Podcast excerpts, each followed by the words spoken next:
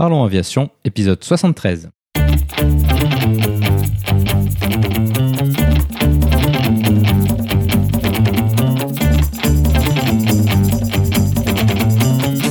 Parlons Aviation, le podcast où on parle de tout ce qui vole. Je m'appelle Antoine et aujourd'hui nous parlons du métier de pilote dans l'aviation d'affaires avec Joël. Nous proposerons également la vidéo de la semaine.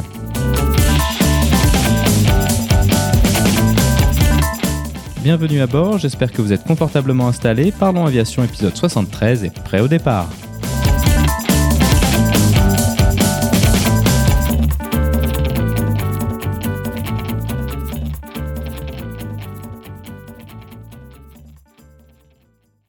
Bonjour et bienvenue dans le 73e épisode de ce podcast. Cette semaine, nous allons parler d'un sujet dont nous avons déjà parlé quelques fois sur le podcast, l'aviation d'affaires. Lors de l'épisode 9, nous avions parlé avec Nicolas de vol de transport d'organes et de rapatriement sanitaire, et lors de l'épisode 53, nous avions parlé du métier de dispatcher dans ce segment de l'industrie avec Basile. Cette fois-ci, nous allons nous intéresser au métier de pilote avec notre invité Joël. Joël est un pilote professionnel ayant débuté en tant que pilote dans des sociétés d'avion-taxi sur des multimoteurs à piston dans un paysage aéronautique très différent de celui que nous connaissons aujourd'hui. Il a ensuite évolué vers des avions à turboréacteurs tels que des bombardiers Challenger et des Gulfstream.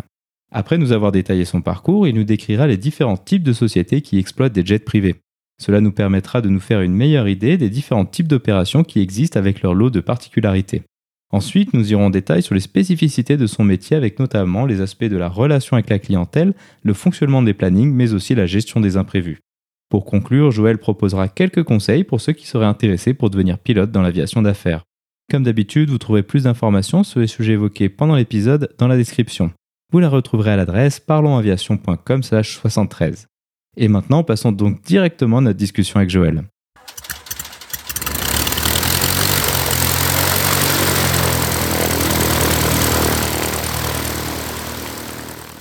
Bonjour Joël et bienvenue sur Parlons Aviation. Peux-tu nous décrire ton parcours aéronautique?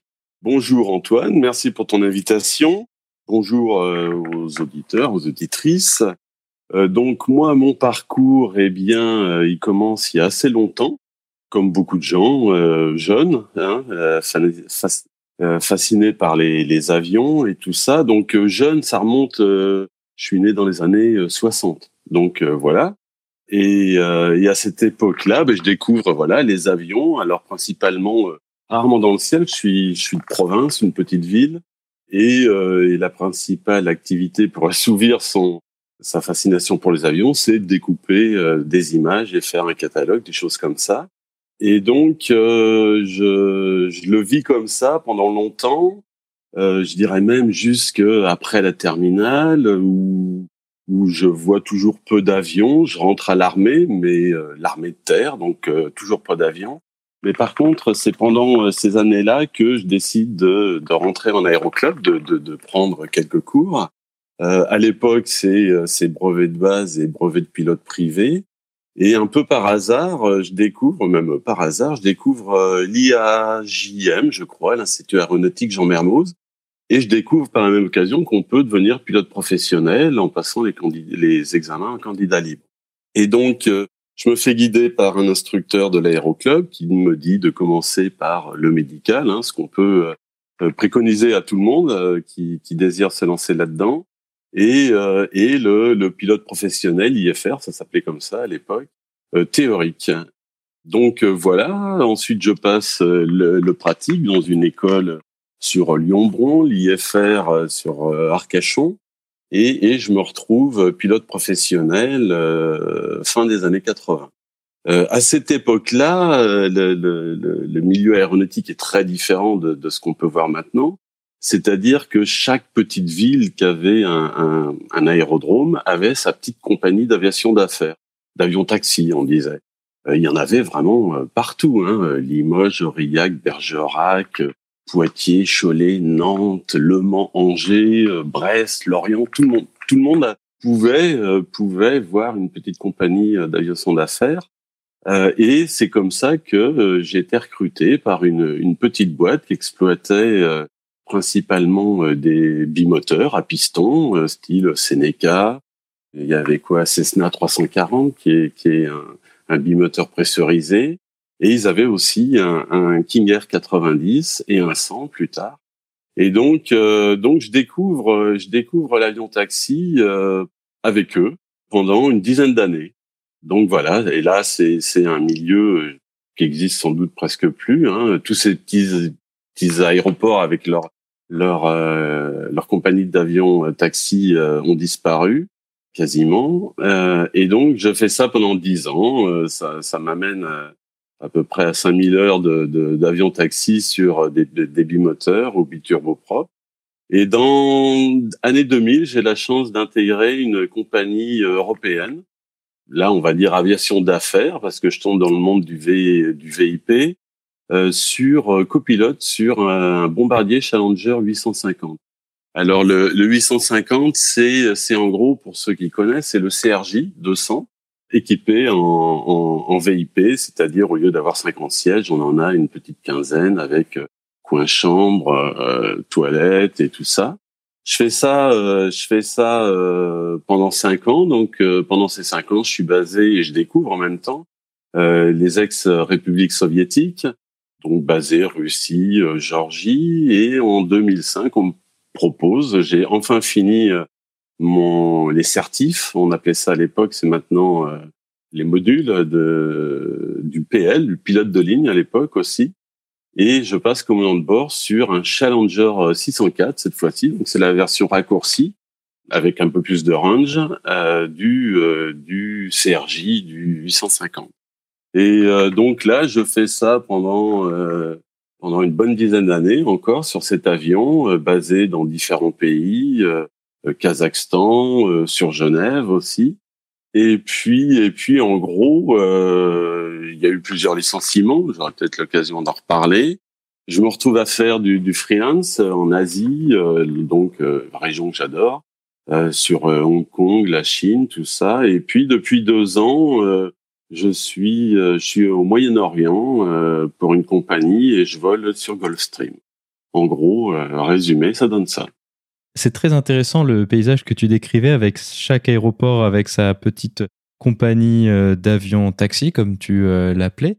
Quel était le type de vol que tu effectuais? Est-ce que c'était du transport de, de, VIP, ce qu'on appelle de l'aviation d'affaires aujourd'hui, ou est-ce que c'était des petites lignes euh, interrégionales, quelque chose comme ça? Alors oui, donc, donc dans ces années 80-90, euh, même le paysage des compagnies aériennes euh, qui faisaient de la ligne était très différent. C'est-à-dire que pour, euh, par exemple, il n'y avait pas de liaison interrégion ou même inter grande ville en Europe. vous vouliez faire un, un, un Lille-Barcelone, il fallait, il fallait aller à Paris, ensuite aller à Madrid et ensuite aller à Barcelone.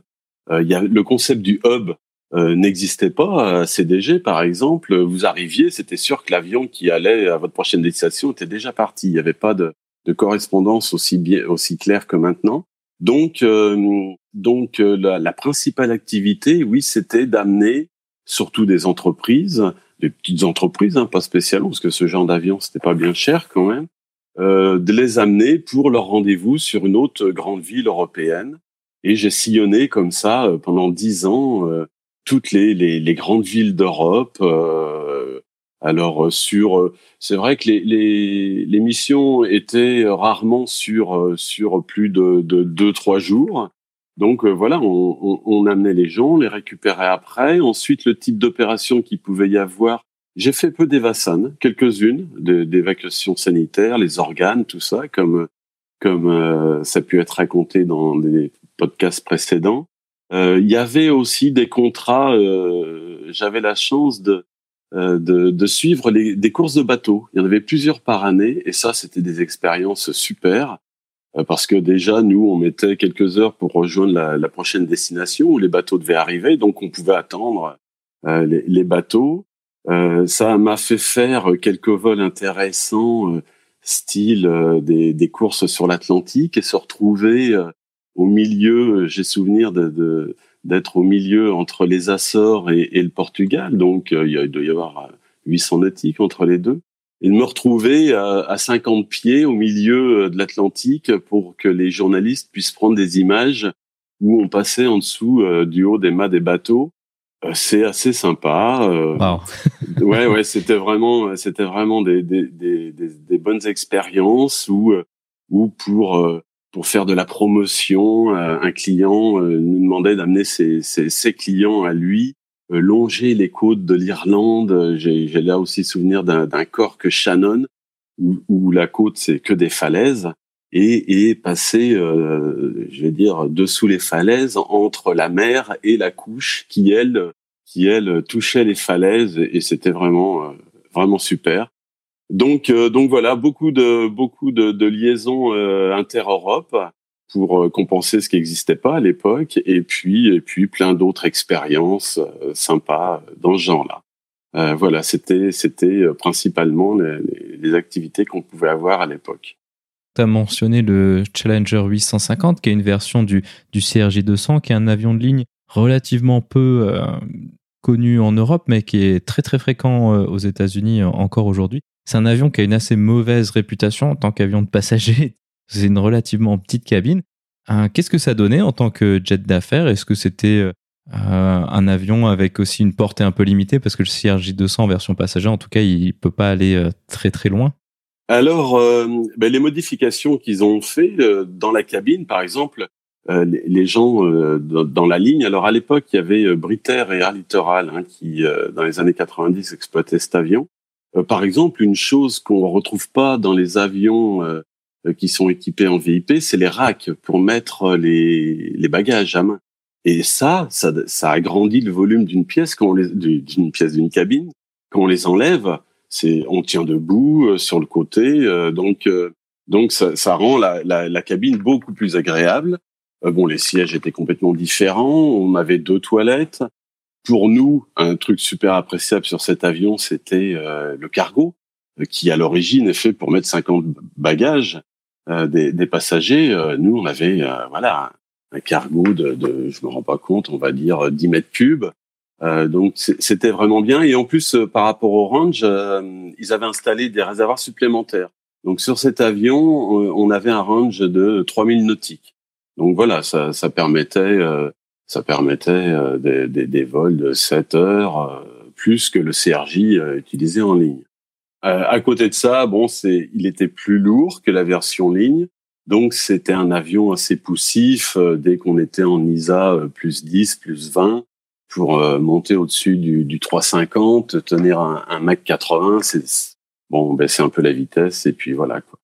Donc euh, donc euh, il faut savoir que le CRJ 200 à l'origine Bombardier avait construit le, le, le CL 600 qui était un qui, qui, qui, a servi de base, qui était plus court et qui a servi de base au, au CRJ. Euh, ça explique que, que la version ligne n'était pas super adaptée peut-être pour euh, pour cette utilisation là.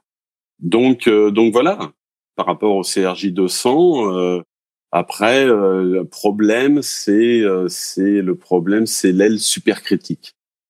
c'est-à-dire qu'elle ne supporte aucune contamination le moindre mètre carré sur l'aile qui est un peu contaminé par par une petite gelée voilà, il y a un risque de décrochage sur l'aile. Il y a eu beaucoup d'accidents hein, par rapport à ça, autant au CRJ 200 que sur les Challenger.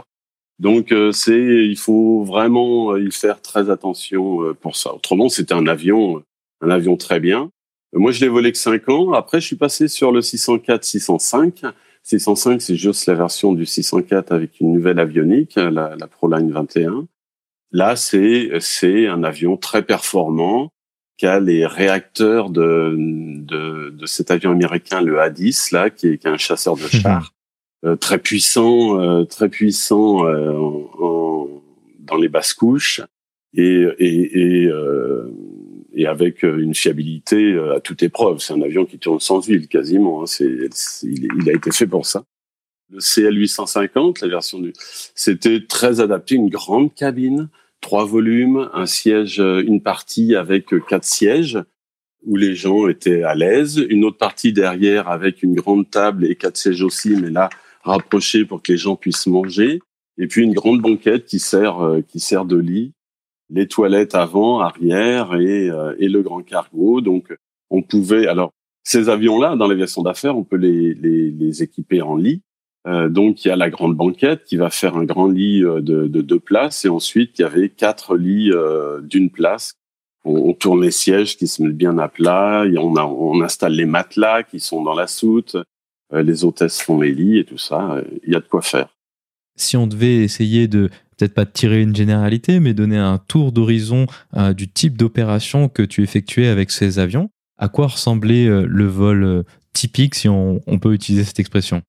Bon, faire des généralités dans l'aviation d'affaires, c'est assez difficile. Euh, D'abord, ça dépend du type d'avion euh, que vous allez euh, dans la dans la de la compagnie euh, dans laquelle vous êtes embauché. Ça dépend euh, de la compagnie elle-même. Chaque compagnie va avoir sa manière de ses plannings, sa manière d'opérer. Si vous êtes basé auprès des avions ou chez vous. Et puis ensuite, même dans une compagnie, chaque opération peut être complètement différente. Donc des généralités, je vais essayer, mais mais tout peut à peu près exister. Je pense que, alors le, type de journée, ça va vraiment dépendre de, de, la compagnie. Moi, je vais je vais parler de celle que j'ai pu connaître.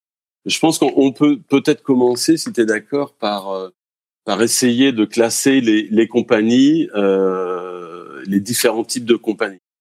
Euh, si ça te va. très très bonne idée. Donc faisons un, tour d'aperçu de ces différents types de compagnies.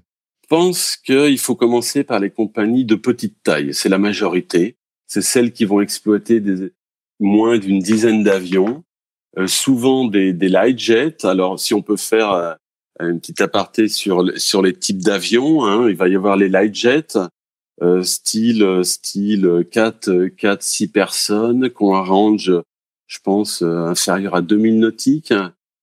Ça va être donné les citations Mustang, les, les Embraer Phenom 100 et, 300. Ensuite, on, peut passer aux avions euh, un peu plus gros, c'est-à-dire, euh, on appelle ça les, les mid-size. Donc là, on tombe sur jusqu'à moins de 10 passagers, un range 3000, 3500 nautiques. là, on va avoir style le Falcon 50, le, le Challenger 350. Et on passe aux avions un peu plus gros, les large jets.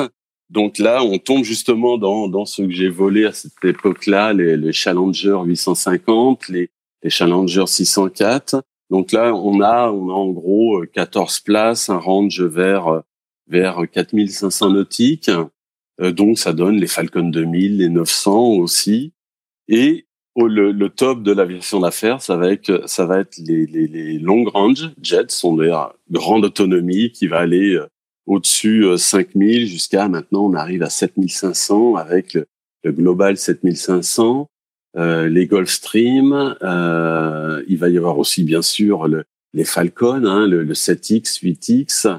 Donc là, on a un peu plus de 15 passagers et voilà un range au-dessus entre 5 et 7005 voilà, pour moi, c'est les, les, quatre grosses, euh, les, les, les, quatre grosses classes d'avions d'affaires. Euh, donc là, ouais, j'ai parlé que des jets, mais il faut aussi parler de, de tous ces avions, les PC-12, euh, qui, euh, qui, qui peuvent euh, et, et, ce genre-là, les, les donc single ou, ou, ou bi. donc, donc voilà. Et, et, et après, on, je reviens sur les différentes classe de comment on peut classer les compagnies aériennes. Donc je disais celles qui exploitent peu d'avions, donc c'est souvent des light jets ou des euh, des mid-size. Et ensuite après euh, les avions qu'on exploite euh, plus que 10, ça peut aller jusqu'à 100. Hein, je crois que NetJet NetJet en a une centaine. Et, et dans cette dans cette catégorie, je diviserai en deux, principalement celles où les, les avions appartiennent à la compagnie. Euh, donc, comme NetJet, NetJet qui, elle, va faire du, du, du, du, du fractionné, du fractional, c'est-à-dire ils achètent leur avion et ils revendent des parts, ils revendent des parts à des clients. Euh, il va y aussi y avoir dans cette même catégorie, je dirais, des, des boîtes qui elles aussi achètent leurs avions, style VistaJet, et qui les revendent en faisant du charter en faisant euh, euh, du, du, vol à la demande. Et, euh, et dans ces grosses compagnies, je ferai une, une différence, et c'est celle que moi j'ai le plus connue, les, les, compagnies qui font du management. Et là, c'est des propriétaires qui achètent l'avion et qui le mettent en management dans ces compagnies. Et cette compagnie va s'occuper de tout ce qui est administratif avec les autorités aéronautiques du pays où il est immatriculé, qui peut être très divers, hein, et va s'occuper donc de l'administratif, de la maintenance, des opérations, de des équipages et de tout en gros. C'est-à-dire que le propriétaire, il aura juste à payer des factures et à dire, voilà, euh, demain, euh, la semaine prochaine, je vais aller de tel endroit à tel endroit. Et il raccroche, la compagnie s'occupe de tout. Donc, euh, donc voilà, c'est un peu les petites compagnies, les grosses qui ont leur avion propre et les grosses qui font du management. Donc on en vient en parlant de ces différentes compagnies au, au recrutement et au licenciement dont tu avais parlé dans ton parcours. Tu as dit que c'était quelque chose de, relativement commun. Alors, je sais pas si c'est le bon terme de se faire licencier euh, dans l'aviation d'affaires. comment est-ce que ça se passe, ce, cycle de, recrutement et, de, donc de, licenciement? Alors, on va déjà commencer par, euh, par le recrutement, par le début. Déjà, dans l'aviation d'affaires, il faut savoir que euh, le réseau et la cooptation est, extrêmement importante. Hein. C'est un petit milieu, même si dans les années, années 2000, on a multiplié par deux ou par trois le nombre de pilotes. Euh, donc, euh, donc là, je vais reprendre les, les, les, types de compagnies que j'ai dit. Les petites, par exemple. Donc là, c'est clairement, c'est clairement euh, la cooptation, le réseau, le, le porte-à-porte, qui, euh, le harcèlement même des dirigeants, qui va faire que euh, vous allez être euh, vous allez être recruté. Et là, souvent, le recrutement, il va se faire sans, euh, alors avec un entretien bien sûr, mais juste sur recommandation. Il va pas y avoir de, de simu, de, de tests et tout ça. Ensuite, on passe aux plus grosses compagnies qui ont mis en place elles des procédures de, de recrutement. Donc toutes ces compagnies qui ont leur qui ont acheté leur avion, ça va être un peu comme comme sur les grosses airlines, hein, c'est-à-dire D'abord, il faut postuler, ensuite être retenu. Euh, là, vous êtes plusieurs et, et, et, à la fin, après euh, un entretien, après un test technique, souvent après un simulateur hein, sur un avion que vous avez jamais volé. Mais le but, c'est pas de, de, de, la connaissance avion, c'est euh, le CRM, euh, savoir demander les checklists au bon moment, discuter avec son, son, son collègue. Donc, euh, donc voilà, la phase, ça va être ça hein, euh, entretien, test, euh, technique et, et, et, le simu.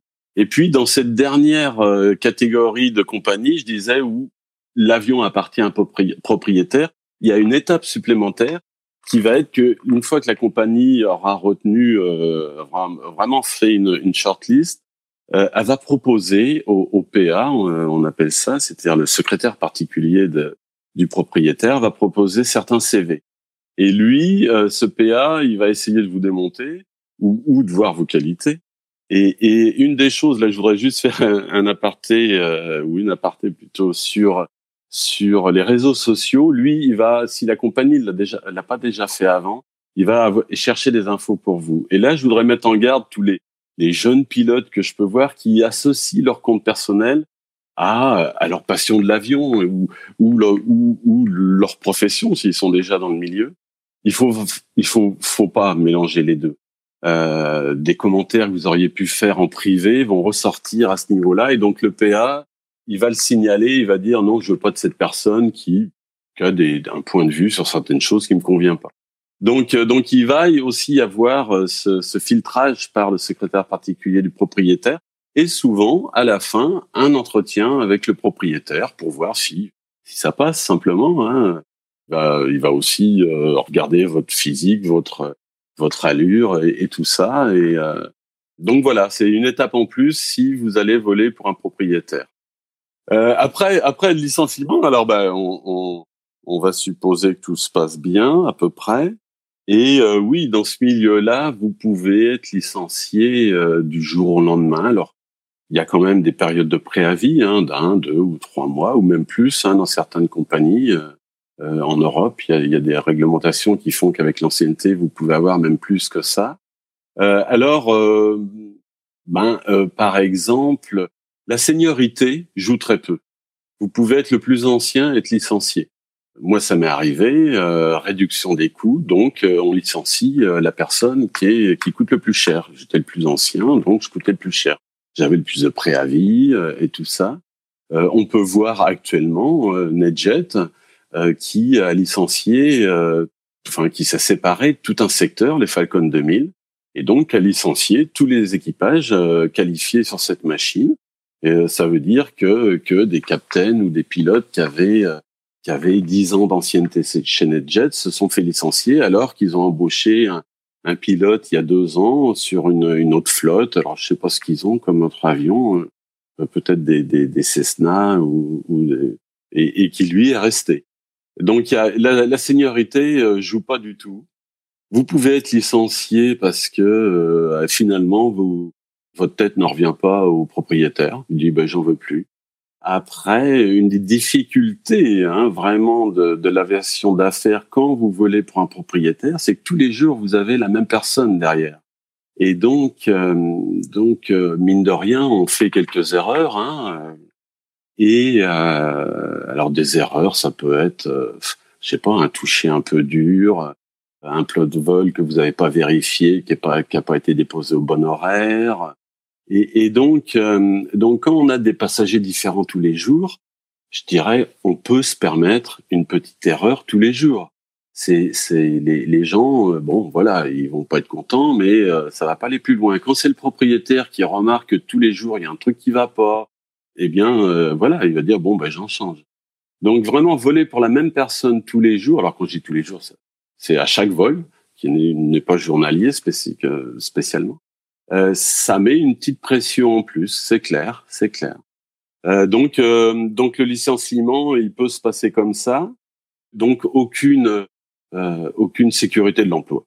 Voilà, c'est simple. Moi, j'ai été licencié deux fois.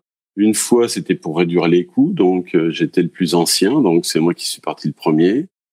une autre fois, c'est simplement que du jour au lendemain, le, le propriétaire avait plus les moyens de, de, de, de payer euh, l'opération, c'est un certain coût quand même. Hein. Et donc, euh, donc euh, l'avion mis en vente, les quatre pilotes, les deux hôtesses, tout le monde licencié. Alors, vous, vous me direz, il y a des choses qui se font qui sont pas légales, hein, comme licencier le plus ancien, tout ça. Il faut savoir aussi que la compagnie qui a le plus de chances de vous recruter, c'est celle qui vient de vous licencier. Si bien sûr, bah oui, si, si bien sûr vous êtes en bon terme, vous, ils sont contents du travail que vous avez fait. Comme euh, il y a beaucoup de types d'avions, si vous licenciez qu'ils n'arrivent pas à vous remettre sur un autre avion parce qu'il n'y a pas de place en, en, ce moment, alors sur le même type d'avion, parce que les, les compagnies d'aviation d'affaires sont très réticentes à vous faire une nouvelle qualif. Il faut la facturer au propriétaire qui va dire mais pourquoi? Moi, je préfère un gars qui est déjà qualifié. Donc souvent, euh, si euh, s'il n'y a pas de, de, place de libre sur le même type d'avion sur lequel vous êtes qualifié, vous êtes licencié. Euh, dans mon cas, l'avion était vendu, tout le monde licencié, et quatre mois après, la compagnie m'a rappelé pour me dire ah ben ça y est, finalement, on rentre un, un Challenger 605. Est-ce que tu veux revenir voler pour nous? Ce que j'ai fait avec plaisir. Hein, C'était une très bonne boîte. donc donc voilà. Donc euh, les, les, les, le licenciement, euh, les, mises en congé de, des équipages, euh, y a, tout peut arriver. Tout peut arriver. C'est clair que vous pouvez pas savoir si dans trois mois vous serez encore dans cette boîte, vous pourrez toujours voler. Un autre aspect que tu as mentionné aussi, c'est le fait d'aller voler aux quatre coins du monde. Donc, bon, tu as parlé de l'Europe de l'Est et, et l'Asie. Comment est-ce que ça se passe dans ces cas-là? Est-ce que toi, tu étais basé dans ces pays? Comment est-ce que ça se passe au niveau des licences Parce qu'on imagine que tu avais des licences euh, françaises, en tout cas initialement. Comment est-ce que ça gère cet aspect international avec euh, des pays euh, moins aéronautiquement dotés comme que la France ou, ou, ou genre de pays européens ou les États-Unis, par exemple? Alors, ça se passe plutôt bien, de mieux en mieux, je dirais.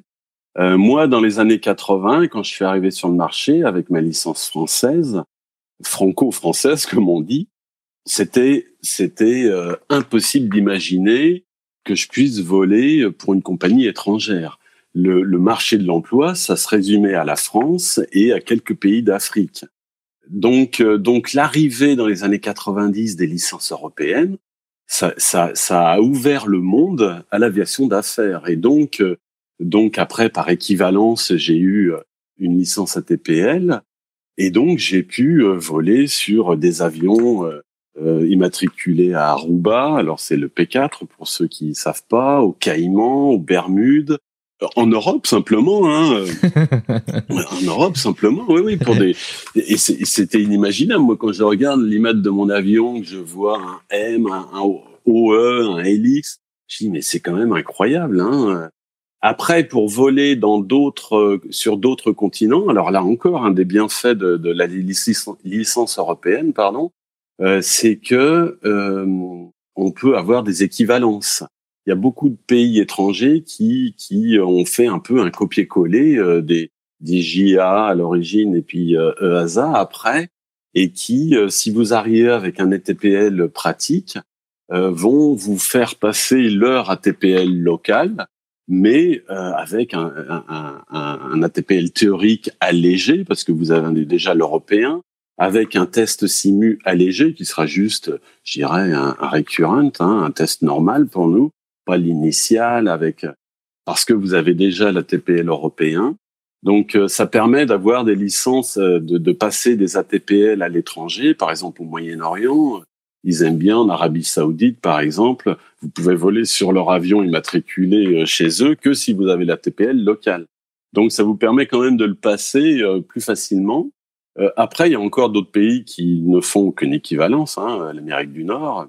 Et puis euh, la Chine. Moi, j'ai passé euh, la TPL en Chine parce que pendant ma période de licenciement et, de où je travaillais en freelance en Asie, là, c'était sur des avions immatriculés euh, en Europe. Mais je, à, à, terme, je voulais rentrer dans une compagnie chinoise. Je voulais faire l'expérience de, de, de, ça. Donc, j'ai passé la TPL chinois. Alors, c'est une épreuve hein, quand même, hein. Une épreuve physique parce que il y a le, y a le médical qui ressemble beaucoup à ce que moi j'ai passé dans les années 80 au médical français. Hein. Par exemple, vous vous étiez, vous vouliez être pilote euh, jeune, vous portiez des lunettes, il était absolument impossible d'envisager une carrière, même pilote professionnel, parce que vous aviez des lunettes hein, en France. Euh, ça encore un bienfait des licences européennes. Maintenant, euh, maintenant on, on passe l'initial médical avec les lunettes, ça pose pas de problème. Donc euh, le, le, médical chinois, juste pour l'anecdote, c'est deux jours, c'est euh, c'est euh, des IRM, c'est des, des Dopplers sur les reins, le cœur, des tests d'effort. c'est un moment, hein, pour l'anecdote, vous vous retrouvez à plusieurs, à poil, hein, nus, devant un docteur et qui regarde un peu partout si vous avez des cicatrices, que vous n'avez pas déclaré des opérations, des choses comme ça. C'est voilà, c'est c'est roots un peu. Donc ça, c'est la partie médicale. Et le théorique, là aussi, euh, il n'y a pas d'équivalence avec euh, les licences européennes ou américaines. Donc vous repassez un ATPL euh, complet euh, qui, euh, alors c'est pas du tout le, le, le, le mode européen, c'est le mode style FA, c'est-à-dire vous avez une, une database de questions de, de 5000 et puis ils vont en tirer euh, 300-400 le jour de l'examen. voilà, vous en avez 300-400, il y a un pourcentage à passer, je me rappelle plus. Et pour la petite histoire, euh, euh, vous savez sans doute que, que le rouge en Chine, c'est ça porte chance, c'est bien. Alors que chez nous, on souligne en rouge ce qui est faux, tout ça. Et donc je me rappelle après, euh, donc le test doit durer deux trois heures. On est dans une boîte en plexiglas, hein, donc pas de problème de distanciation sociale déjà à l'époque. Euh, devant son ordi, on fait ses questions et je clique sur Submit à la fin. Puis j'attends là un petit peu, hein, 10, 15, 20, 30. Je dis non, il a pas bugué l'ordi quand même.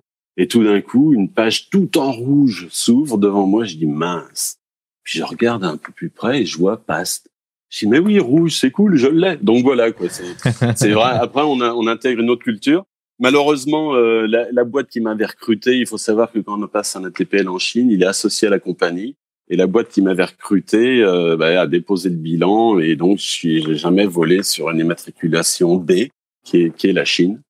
Donc oui, dans cette aviation, mais mais en airline, on peut aussi hein, franchir le pas pour euh, pour aller voler euh, sous d'autres cieux, avec d'autres licences sur d'autres IMAT. Et ça, moi, je dis un, grand merci à, l'Europe pour ça, qui m'a permis de, qui m'a ouvert le monde, euh, le monde entier quasiment.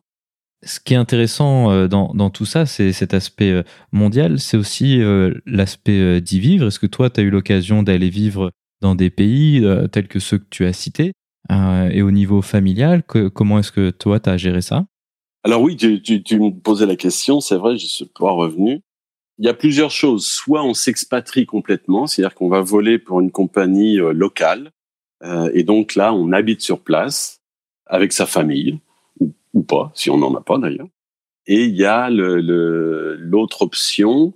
Les autres options, en fait, ça peut être par exemple de d'habiter en France et d'avoir la compagnie qui, qui, qui a son avion basé à côté de chez soi. Et la dernière, c'est la plus connue, euh, dans cette aviation qui, qui, a commencé dans les années 2000, c'est-à-dire qu'on nous propose un roster. Euh, alors certaines, c'est principalement pour les grosses compagnies.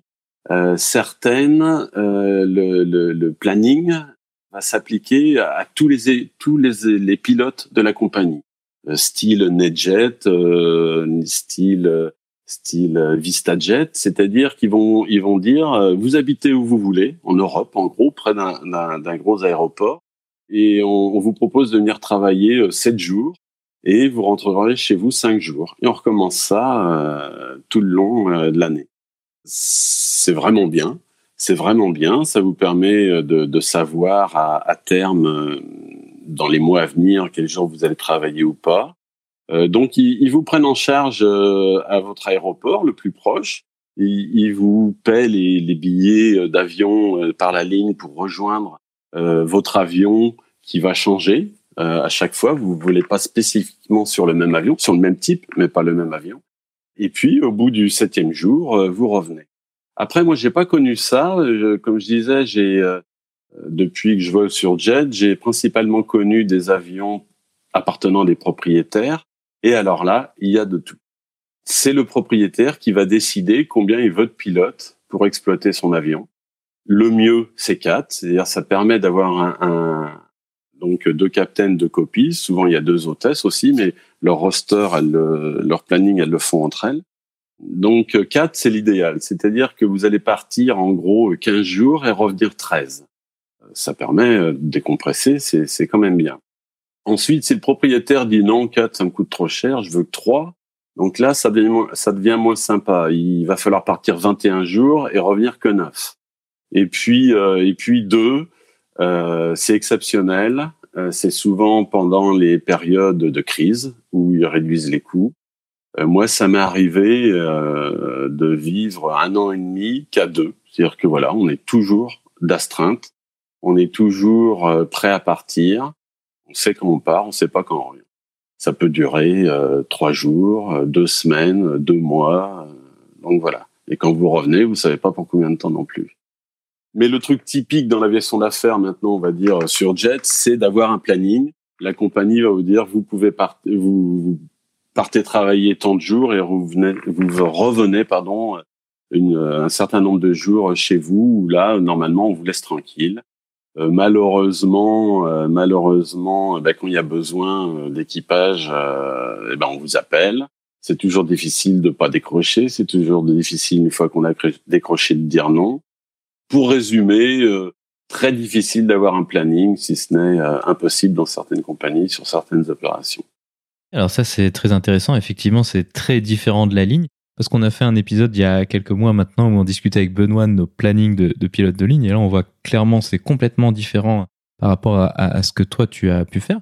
Et, l'autre aspect qui est, très différent, avec Benoît, on avait dit que euh, un des aspects très intéressants du métier, en tout cas sur la ligne, c'est qu'on changeait tout le temps de collègues et là, si j'en comprends bien ce que tu décris, en fait, c'est complètement l'inverse. Tu vas voler quasiment tout le temps, ou en tout cas extrêmement régulièrement avec la même personne. Comment est-ce qu'on gère ça au niveau de la dynamique du cockpit et finalement un peu la dynamique de, vie, parce que finalement, tu passes presque plus de temps avec ton collègue qu'avec ta famille dans, certaines configurations. Alors là encore, euh, je vais distinguer les, les deux types de compagnies. Celles qui ont beaucoup d'avions, donc beaucoup de pilotes, euh, et qui euh, les pilotes vont voler sur le même type d'avion, mais pas toujours le même avion. C'est-à-dire que leurs clients vont changer tous les deux trois jours, enfin tous les deux trois vols. Euh, donc là, euh, ils vont voler avec, je sais pas, euh, admettons, j'admets, je, j'imagine que je reviens à elle parce qu'à cette compagnie parce que bon, elle est pratique. à NetJet, ils ont peut-être 20 avions du même type et donc ils vont avoir 60 euh, pilotes qualifiés sur cet avion et donc les pilotes vont voler entre eux euh, entre la soixantaine. Euh, ils vont se connaître bien sûr au bout d'un certain temps, mais et puis ils vont faire ça pendant trois jours. Ensuite il y en a un qui va repartir, un autre va venir. Tout ça. Maintenant si on vole pour un propriétaire, comme je disais, le propriétaire sélectionne ses pilotes. Et donc, oui, on va se retrouver à voler avec, euh, avec les trois, euh, les deux ou les trois mêmes pilotes. Euh, moi, ça m'est arrivé de voler, on était quatre, et on a volé pendant sept ans ensemble. Plus les deux hôtesses qui, qui, ont volé avec nous et pendant, pendant à peu près le même nombre d'années. Donc, comment ça se gère? Ben D'abord, on fait au mieux pour que ça se passe bien. Dans le poste, aucun problème, hein, professionnel, euh, c'est toujours euh, la, même la même relation. Après, il y a, au sol, comme je disais, on, va partir 15 jours et on va voler ensemble pendant 15 jours. Alors, quand je dis euh, qu'on va voler ensemble 15 jours, ça ne veut pas dire qu'on va voler tous les jours pendant 15 jours. L'aviation d'affaires, c'est ça. Hein. C'est-à-dire, c'est-à-dire que la compagnie va me dire bon, bah, tu commences demain ton ton, ton duty de 15 jours. Donc euh, demain, tu, tu prends telle ligne de chez toi pour rejoindre l'avion qui va être euh, qui va être n'importe où. Hein. Je vais dire, allez, Istanbul. Donc j'arrive à Istanbul. Là, mon collègue euh, me passe les consignes et lui rentre chez lui par la ligne. Et donc je retrouve mon, mon autre pilote et, et, et mon hôtesse et on peut passer une semaine à l'hôtel à attendre le prochain vol. Le propriétaire est en vacances et il sait même pas lui non plus quand est-ce qu'il va repartir. Donc euh, oui, le, au sol, c'est euh, c'est une vie, euh, c'est une autre vie. Effectivement, on, on a une, une, vie privée à la maison et on a une vie professionnelle qui peut qui peut être sans vol. Et donc là, ben d'abord chacun fait ce qu'il veut. S'il n'a pas envie de manger avec avec nous, d'aller à un restaurant qu'on a trouvé dans une vieille ville, machin, bah, il le fait pas. S'il veut rester toute la journée à se balader, euh, bah, il le fait. S'il veut pas nous croiser, il le fait. On se croise de temps en temps. Au bout de deux jours, souvent, on s'appelle, on dit bon, ça va, on se prend un petit café, euh, et puis euh, et puis voilà. il est important. Alors bien sûr, hein, euh, on n'a pas les, les, mêmes centres d'intérêt, on n'a pas euh, les mêmes valeurs pour certaines choses mais euh, mais on fait en sorte que ça se passe bien. Et puis, et puis on rencontre des gens intéressants, euh, des, on partage des expériences, on, on, a une vie privée à l'intérieur de, de la vie euh, professionnelle, c'est clair. c'est clair, il faut il faut faire avec. Malheureusement, des fois, on, ça se passe pas bien du tout. On peut tomber sur quelqu'un qui nous apprécie pas du tout. Euh, on peut ne pas apprécier quelqu'un, donc là, ben, on en parle. Si ça s'arrange pas, euh, c'est on en parle à notre management. On essaie de voir ce qui peut se passer. Souvent, ça doit passer par le propriétaire qui à qui il faut expliquer le problème. Et puis, euh, puis voilà. Hein, c'est mais c'est c'est c'est vraiment très bien hein, de, de... alors dans, dans le poste, oui, le fait de voler toujours avec les mêmes personnes. Alors, on peut en revenir après sur la, sur la journée type les automatismes se, peuvent se, se, se, développer, peuvent se développer. Le risque, le risque, et il faut faire très attention, c'est de s'écarter du SOP. Hein. On connaît le, le, le, le SOP, c'est la compagnie qui dit de quelle manière doivent être faites les choses. Et, et c'est vrai que euh, à voler sur le même, toujours le même avion, c'est pas le même type, c'est vraiment le même avion qui a chaque ses spécificités, euh, euh, avec les mêmes personnes, il faut faire très attention de pas prendre des raccourcis sur les procédures, sur les choses comme ça. Et ça a été un, un des problèmes de l'aviation d'affaires, de, de s'écarter un peu trop de, de, de des, des, des, procédures du, de l'exploitant de la compagnie. Donc ça fait euh, une excellente transition sur ma prochaine question. C'est une question qui a été suggérée par un auditeur, Benoît. Comment est-ce que vous gérez euh, l'aspect préparation et exécution des vols alors que contrairement à la ligne, vous allez euh, régulièrement dans des endroits où vous êtes, euh, jamais allé parce que par exemple, quand une compagnie régulière ouvre une ligne vers une nouvelle destination, alors il y a toute une étude de ligne, la mise en place des contrats avec les, exploitants locaux de l'aéroport, alors que vous, on imagine que bah, c'est pas tellement possible parce que c'est juste pas le même type d'opération. Comment est-ce que vous gérez cet aspect-là? Euh, oui, il n'y a pas d'études de ligne, hein, bien sûr, hein, même si, euh, même si euh, on a des opérations qui sont souvent extrêmement compétentes, euh, vraiment qui vont qui vont qui vont voir faire des études de performance, qui vont essayer d'aller au maximum de, de, de ce qu'elles peuvent pour anticiper les problèmes qui pourraient qui pourraient arriver. Bah c'est simple, hein. je dirais, on a besoin de quoi pour pour aller sur un terrain? On part du principe quand même que la, la fiche du terrain existe dans les Jepsen, euh, ce qui est pas toujours le cas. Donc déjà, ça va être notre base de travail. Le Jepsen qui va nous dire si euh, le terrain est ouvert à l'heure où on veut, si on peut avitailler, avoir du fuel, si euh, s'il y a du relief, s'il y a certaines choses. Après, on connaît un peu les le Jepsen va nous dire par exemple où les fiches terrain, où où l'autorité de l'aviation civile du pays va nous dire s'il y a besoin d'un entraînement particulier, si on veut aller euh, euh sur sur des terrains. Hein.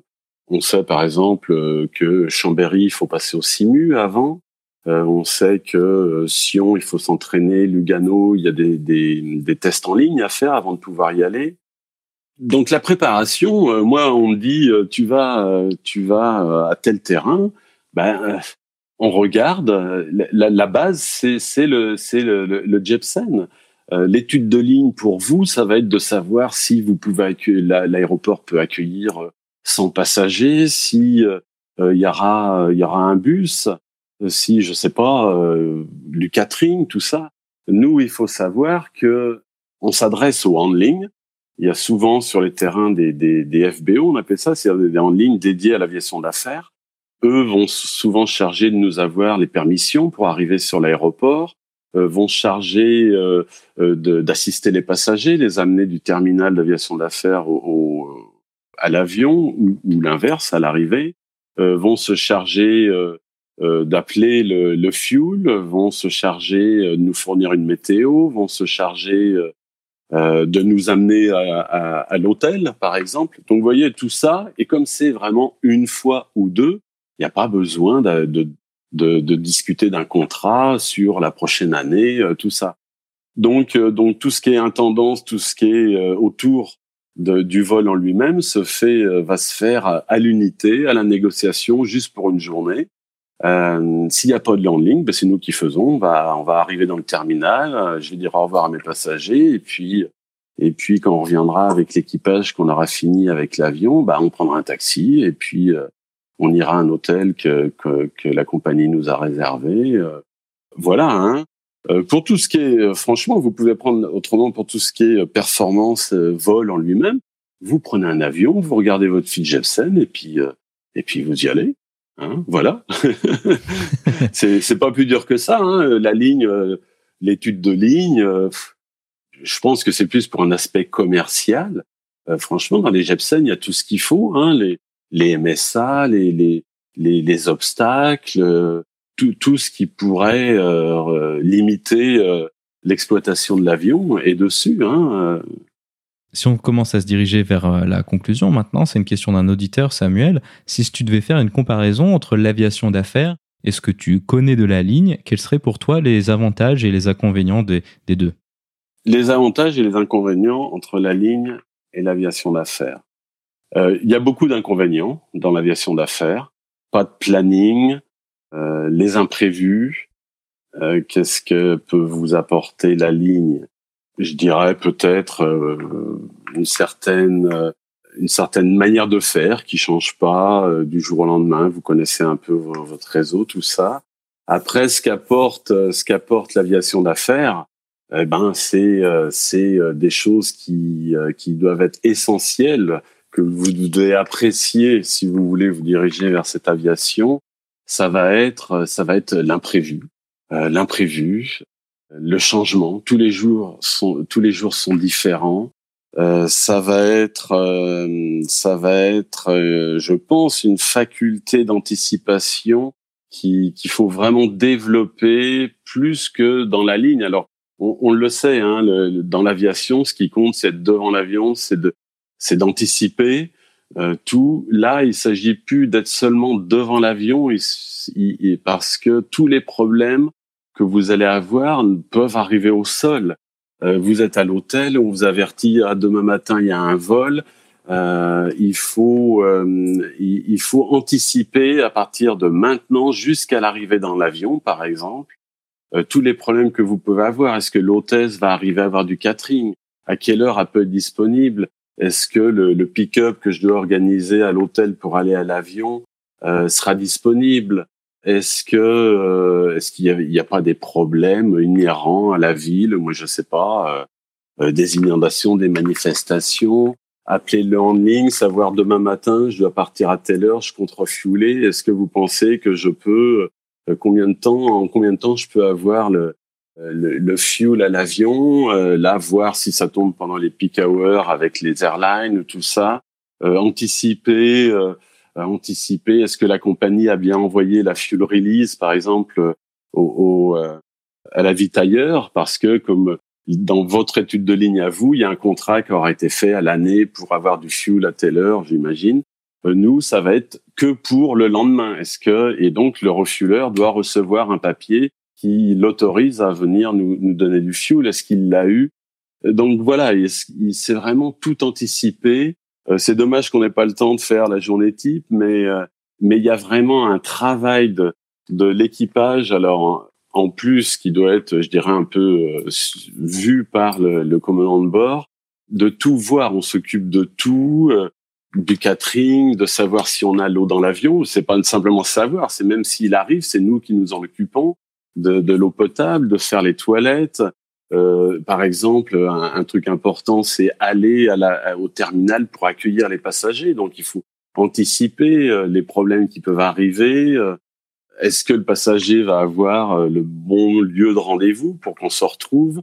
Donc, il faut vraiment aimer gérer une équipe qui va partir de, de, de, de l'hôtel, du coup de fil de la compagnie pour dire demain, après-demain, tu vas à tel endroit euh, anticiper les, les soucis qu'il peut y avoir à cet endroit et euh, et, et voilà donc euh, aimer aimer l'imprévu, aimer bouger. moi, ça me fascine de que quand je me retrouve en croisière et, et que quatre heures avant, j'étais chez moi, en train de bouquiner ou de faire toute autre chose, de me dire ça y est, la vache, je suis en route sur un autre vers un autre continent et, et, et ça me réjouit à chaque fois. Donc euh, il faut aimer ça, faut pas aimer rentrer chez soi tous les soirs. Euh, faut euh, aimer l'imprévu, aimer euh, les responsabilités, mais ça c'est commun à l'aviation en général. Ok, très bien. Alors une dernière petite question qui a également été posée par des auditeurs. Quel conseil aurais-tu pour quelqu'un qui souhaiterait accéder au métier de pilote dans l'aviation d'affaires, donc quelqu'un qui serait en cours de formation ou, ou qui souhaiterait accéder à, à un poste dans ce secteur? C'est pas simple, c'est pas simple l'idée, par exemple, de se payer une qualif comme ça peut euh, ça peut l'être pour euh, les airlines, c'est-à-dire une qualif 320 ou, euh, ou 737, c'est pas une bonne idée parce que les qualifs, par exemple, coûtent beaucoup plus cher. Hein. Il y a moins de il y a moins de simulateurs, il y a moins de de demandes. par exemple, je, je crois savoir qu'une qualif, un initial sur un 320, ça doit être dans les 15 000 euros, hein, si je me trompe, pas trop. Euh, une qualif sur un Challenger, c'est 40 000. Sur un Gulfstream, c'est euh, c'est euh, c'est 70 000. Donc s'engager là-dedans, en plus une licence européenne, faut faire les tours de piste, faut trouver quelqu'un, c'est pas simple. Donc je j'engagerai pas l'idée de, de se payer une qualif. après, il faut, c'est le porte-à-porte, c'est le harcèlement, c'est la motivation, c'est la disponibilité, voilà, hein, euh, c'est euh, c'est euh, c'est continuellement. Alors et c'est le réseau, hein, comme je disais, c'est se faire un réseau. Alors c'est vrai quand quand on n'est pas dans le milieu, bah c'est contacter des gens qui connaissent, rencontrer les gens. Il n'y a pas de, de, de manuel d'utilisation pour rentrer dans cette aviation, je pense pas. bon, maintenant en plus, on rentre dans une période où ça va pas être simple pour tout le monde.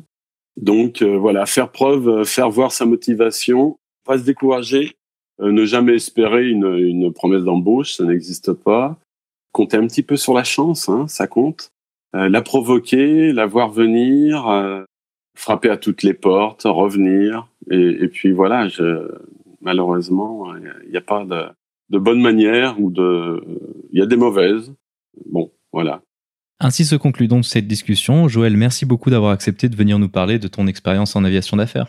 Eh bien, merci à toi, au plaisir, bonne continuation à tout le monde et portez-vous bien.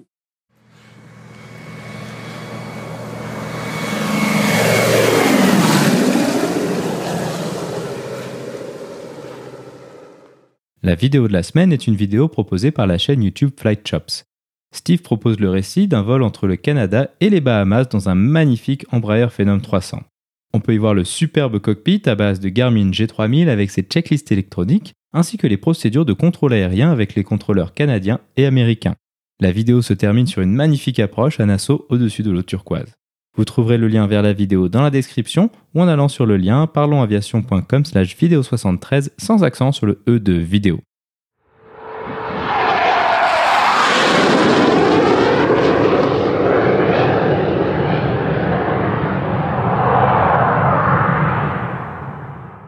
Ainsi se conclut donc le 73e épisode de ce podcast. J'espère qu'il vous a plu et je vous invite à vous abonner sur votre application de podcast favori. Également, n'hésitez pas à laisser un avis 5 étoiles sur iTunes, ce qui permettra à d'autres personnes de découvrir ce podcast. Je tiens à remercier Joël d'avoir accepté de venir sur le podcast pour nous décrire son métier passionnant. La description de cet épisode est disponible sur notre site web parlonsaviation.com/73. Si vous avez des questions, des remarques ou des suggestions, n'hésitez pas à nous contacter sur contact@parlonsaviation.com. Si vous voulez recevoir des notifications lors de la sortie des nouveaux épisodes, vous pouvez vous inscrire à la newsletter dans la barre latérale droite de notre site parlonsaviation.com. Vous pouvez également nous suivre sur Twitter, sur parlonsaviation et sur Facebook. En vous souhaitant des vols nombreux, je vous remercie d'avoir écouté ce 73e épisode de Parlons Aviation.